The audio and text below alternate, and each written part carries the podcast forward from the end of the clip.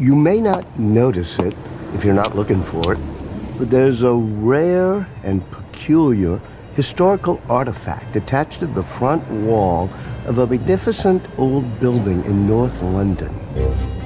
The building is called Forty Hall, a grand 17th century manor house built by Sir Nicholas Rainton, a merchant known for both his fine velvets and his short tenure as Lord Mayor of London in 1632. But it's not Rainton's luxurious textiles or his political career that make his home unique. It's a piece of metal affixed to the exterior wall. Lead plates like this were once found all over Britain's capital. They came in an assortment of shapes sunbursts, hands clasped together, and perhaps most appropriately, a phoenix arising from the ashes. They were known as fire marks. To understand their significance, we have to go back to a calamitous week in September 1666. That's when the Great Fire of London swept through the city, destroying just about every building in its path. The devastation was immense and almost overnight brought a new industry into existence fire insurance. One year later, the first fire insurance company of its kind, which would eventually be called the Fire Office, opened in London. Homeowners would pay an annual premium, and if their house was lost to a fire, they'd be reimbursed. Naturally, the Fire Office would prefer if its clients' houses didn't burn down, and that's where the fire marks came in. The company assembled its own private water brigade to protect its clients' houses, but they didn't want to waste their resources on anyone who wasn't a paying customer. So they handed out those metal fire marks in the shape of a phoenix to affix to the front of their policyholders' homes. If one of them happened to catch fire, the brigade would arrive, see the mark, and do their best to put it out. If you didn't have a fire mark on your wall, well, you were out of luck. I'm Walter Isaacson, and you're listening to Trailblazers, an original podcast from Dell Technologies. Prospects, Gracie, are people who need insurance. Life insurance companies have issued policies to more than half our population. Of course Sam knows the value of insurance. A business founded on a basic need in human nature for protection and security. I just took a policy from you last week, remember?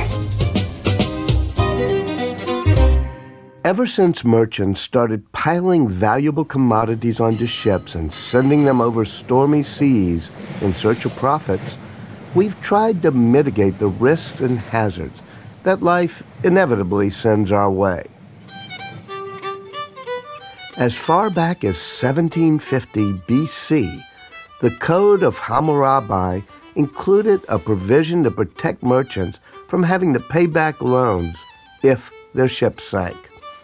And in the 1600s, as precious goods traveled back and forth all over the British Empire, merchants would meet in Edward Lloyd's coffee shop in London to purchase policies from investors covering any losses if their ships met one of the many perils of the sea, such as storms, shipwrecks, or pirates.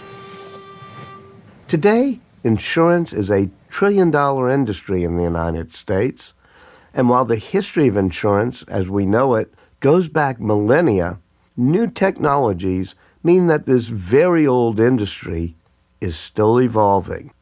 The word risk is commonly used in our everyday language, but that wasn't always the case. Risk, the very term, comes out of insurance markets. Specifically, it comes from marine insurance in networks of long distance trade, going way back into the ancient world. Jonathan Levy is a professor of history at the University of Chicago and the author of Freaks of Fortune The Emerging World of Capitalism and Risk in America. I've looked at these merchant records, and there's no maps, there's no contacts, there's very little certainty. You're sending a ship out on the Mediterranean or later on the Atlantic Ocean. It's going to take a year for it to come back, if it does, right? So it's an extraordinary commercial risk to take. And quite quickly, merchants think about ways that they could hedge their risk. Quickly, they develop a specific contract where if the ship doesn't come back or if property is lost, there's compensation. The contract was known as the risk. While insurance protected the merchant's investment, the underwriters who provided those policies wanted to limit their own liability. They came up with an idea where the insurance policy was carved into portions and sold to other underwriters. It was insurance for insurance companies.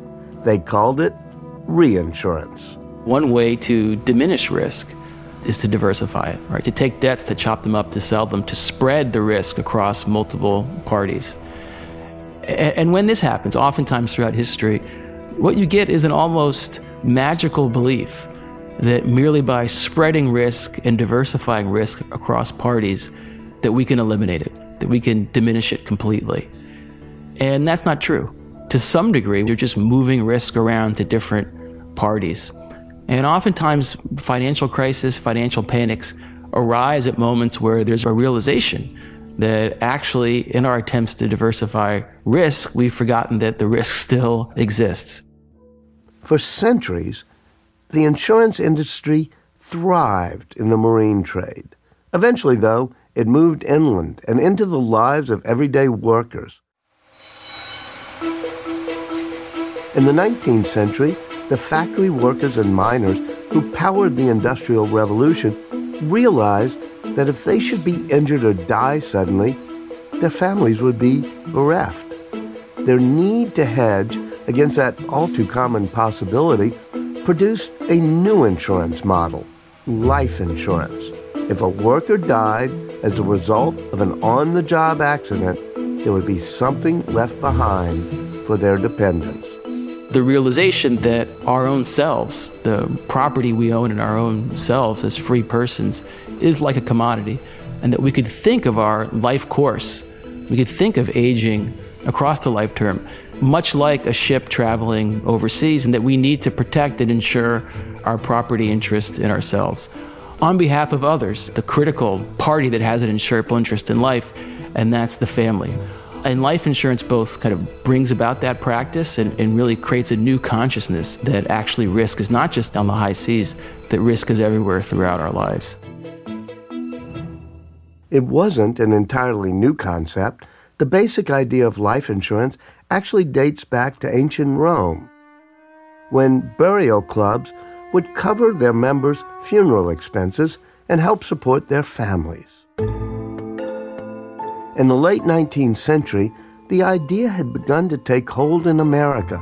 By the 1920s, Americans had purchased over $117 billion worth of insurance. From there, it was a short leap to another form of personal insurance, one that is still the focus of heated political battles to this day. Since the passage of the Affordable Care Act in 2010, health insurance has been a hot button topic. Healthcare is so entrenched in the insurance industry model that it's easy to forget that managed care as is most commonly practiced across the U.S., hasn't always been the model. Until the early 20th century, Americans generally paid for their care on a per service basis. But this involved so much financial risk to patients who could be saddled with enormous bills when some unforeseen emergency arose that by the 1920s, a variety of different approaches was emerging. The goal was to provide more stability and help dealing with unexpected costs. About 100 years ago, the healthcare market was actually quite vibrant.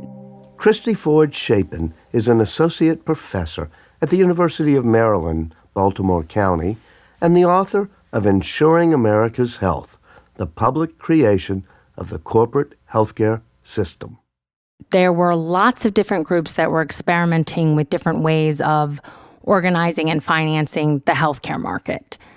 Probably the most interesting experiment that was going on is prepaid physician groups or prepaid doctor groups. What you had is a group of physicians, as the name suggests, but unlike today, they weren't a single specialty group. So you would have a group of different specialists, you know, general practitioner, surgeon, OB, kind of like a one stop shopping. And what patients would do is they paid a monthly fee not to an insurance company, but directly to the physician group.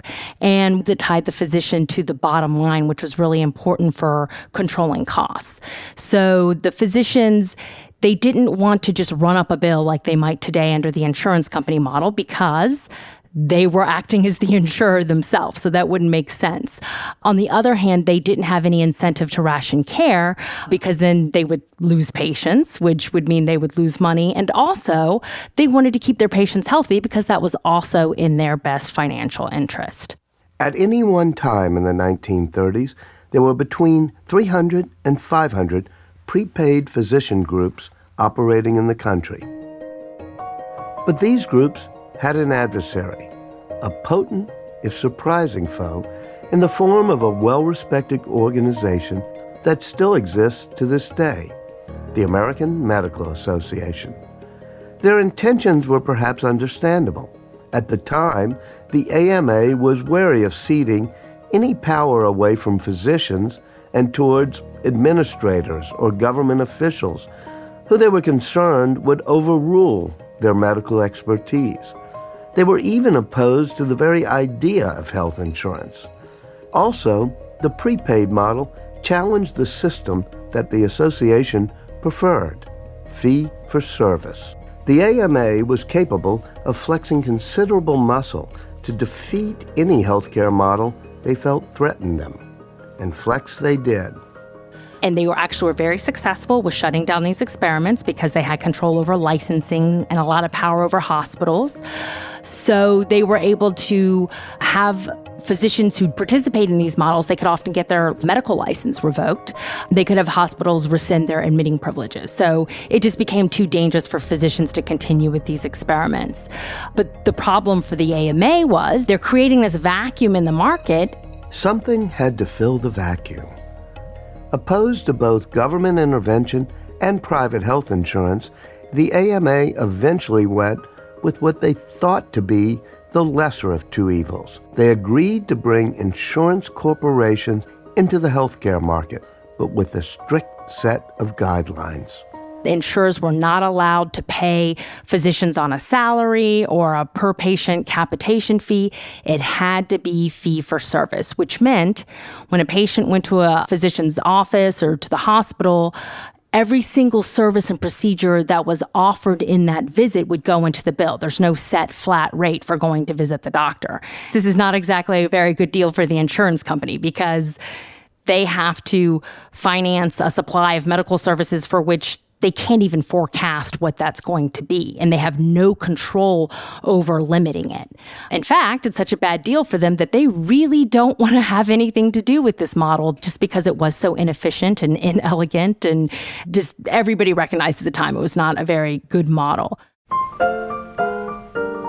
Private health insurance began to boom in the U.S. after World War II, during which time wages were controlled by the federal government companies had little wiggle room on salaries, so health insurance became a perk that the companies could offer to attract employees. And employer sponsored coverage became a norm that remains to this day. At first, at least from the doctor's point of view, the system worked great. The insurance companies were at such an enforced arm's length from their practice that the model was extremely profitable but with little oversight and fees paid on a per service basis, it was also easy to abuse. During the 1950s, there's a crisis that is covered in the press about unnecessary surgeries. You start having the pathologists in some of these hospitals testing tissue after, for example, appendectomies and saying, wait a second, you know, we expect 10, maybe 12% of these to come back as healthy tissue and an erroneous surgery that maybe shouldn't have happened, but If we're finding 60%, 70%, you know, with appendectomies, hysterectomies, this looks like physicians are simply doing these surgeries in order to collect an easy fee. And so that that gets a lot of bad publicity for the AMA. And that's not to mention medical costs for tests and treatments that began spiraling upwards, which gets worse with the introduction of Medicare in the 1960s, a government insurance program that shoehorned into the private insurance model. This great nation cannot afford to allow its citizens to suffer needlessly from the lack of proper medical care. Ironically, though doctors originally opposed alternatives because they were worried about ceding control of healthcare decisions to bureaucrats, that's exactly what started to happen. And insurers gradually start introducing cost containment measures where physicians start to have to, for example, ask permission to put a patient into the hospital have to fill out more paperwork explaining what they're doing. Soon you start to see the representatives of insurance companies coming around. And so gradually, little by little, and this is occurring over the course of decades, you see that insurers, through these cost containment measures, actually start to become more like the supervisors and managers of care and of physicians. For patients, it's created a fragmented system that can be frustratingly difficult to navigate, especially for complicated cases if you have something that's wrong with you and you cannot figure out what it is, the system that we have set up will really drive you crazy because what'll happen is you'll go to a physician, say you start with your GP, they do some testing, they do everything they can, and under, of course, the dictates of the, the treatment blueprint that they've been handed by the insurance company. But once they've done what this standard blueprint presents, well, then they're just going to send you off to a specialist. And so you might go to a specialist, and again, same thing They'll try everything on the treatment blueprint, and if they can't figure it out, well, okay, we tried, let me send you to this other specialist. And on and on you might go. The result today is an unfriendly system of health insurance that just about everyone is unhappy with, but which nobody seems to be able to figure out how to fix. But there may be some hope taking root in other areas of the insurance industry, where technology is disrupting the old ways of making a claim. In late 2017, Waymo, the self driving ride sharing company originally founded by Google, announced a partnership with an upstart insurance company by the name of Trove. It was an unusual approach to car insurance. Generally, a company like Waymo would have a blanket policy that covered its passengers in the case of accident or lost property. Trove proposed something new. Every time a passenger got into a Waymo car, a new micro duration policy would cover them for the duration of the ride and no more. And the contract would be initiated not by the rider, but by the electronic brains of the smart car itself. When I was asked to go speak at a, a, small gathering of a bunch of executives, Google was in the audience, and the next day I got a call from them. Scott Walchek is the founder and CEO of Trove. Google took the lead and, and recognized that what we had built in the technological capability of giving someone the ability to swipe right to turn on insurance, swipe left, could you, in fact, give to the brains of a robot car the same kind of uh, initiation? Could an event could data, could the state change recognized by the operating system of a smart car, could that trigger the same on and off moment? Trove isn't just for smart car rides. They're a pioneer in this new form of what they call micro duration insurance. Generally speaking, insurance has been quite opaque for the consumer. And because of regulatory strictures and legacy investments and legacy processes, consumers have been forced to protect things they don't necessarily care about during times when they don't need them. That means you're paying for insurance on your camera, for instance, when it's just sitting in your desk drawer at home for months at a time. Or paying a higher premium because you occasionally short term rent your apartment even if it's only for a couple of weeks a year.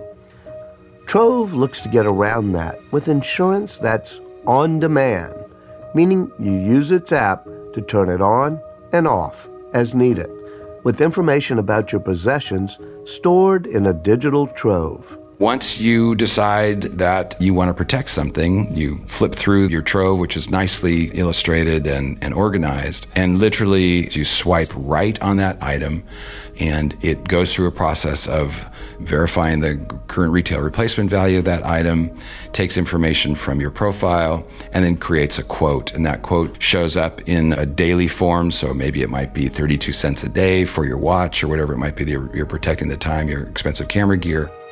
Trove's granular approach is one way insurance startups are leveraging technology to protect their customers from risks to their property.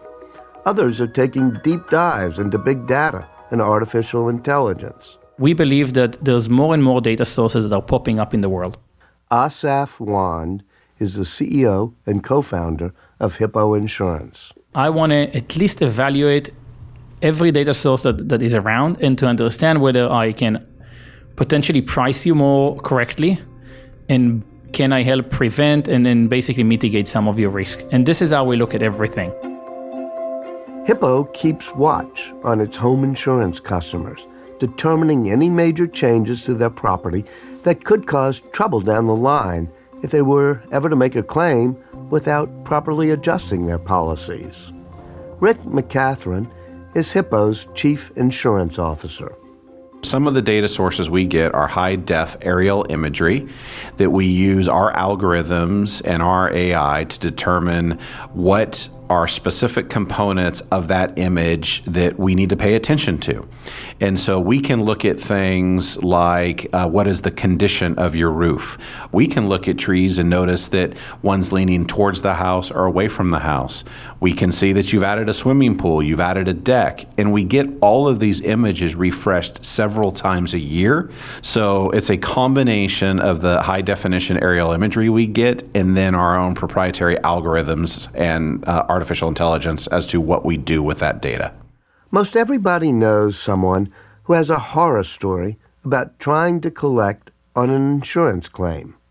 Hippo is trying to break away from the idea that insurance companies don't want their customers to actually use their services. Rick McCathron we actually think people should use their insurance when they need to do so. So, one of the states that we write a lot of business in is California, and we have real time connections with California wildfire databases. So, when we see a wildfire, a brush fire that everybody sees on the news pop up, we reach out to all of our customers that are in harm's way and we help them identify what their needs are. That's even before they thought about filing a claim. If it turns out that their house isn't damaged, all the better for everybody. But we automatically make hotel reservations before the hotels fill up. So we have a very proactive approach in making sure that before the event happens to them, the customer knows what their rights are, they know how to contact us. Big data, apps, and artificial intelligence may be rewriting the rules for an industry that dates back hundreds of years and placing more power in the hands of consumers.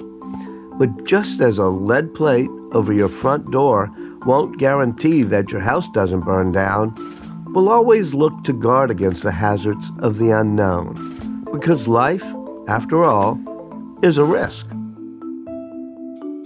I'm Walter Isaacson, and you've been listening to Trailblazers, an original podcast from Dell Technologies. To find out more about any of our guests on the show, you can head to our website at delltechnologies.com slash trailblazers. Thanks for listening.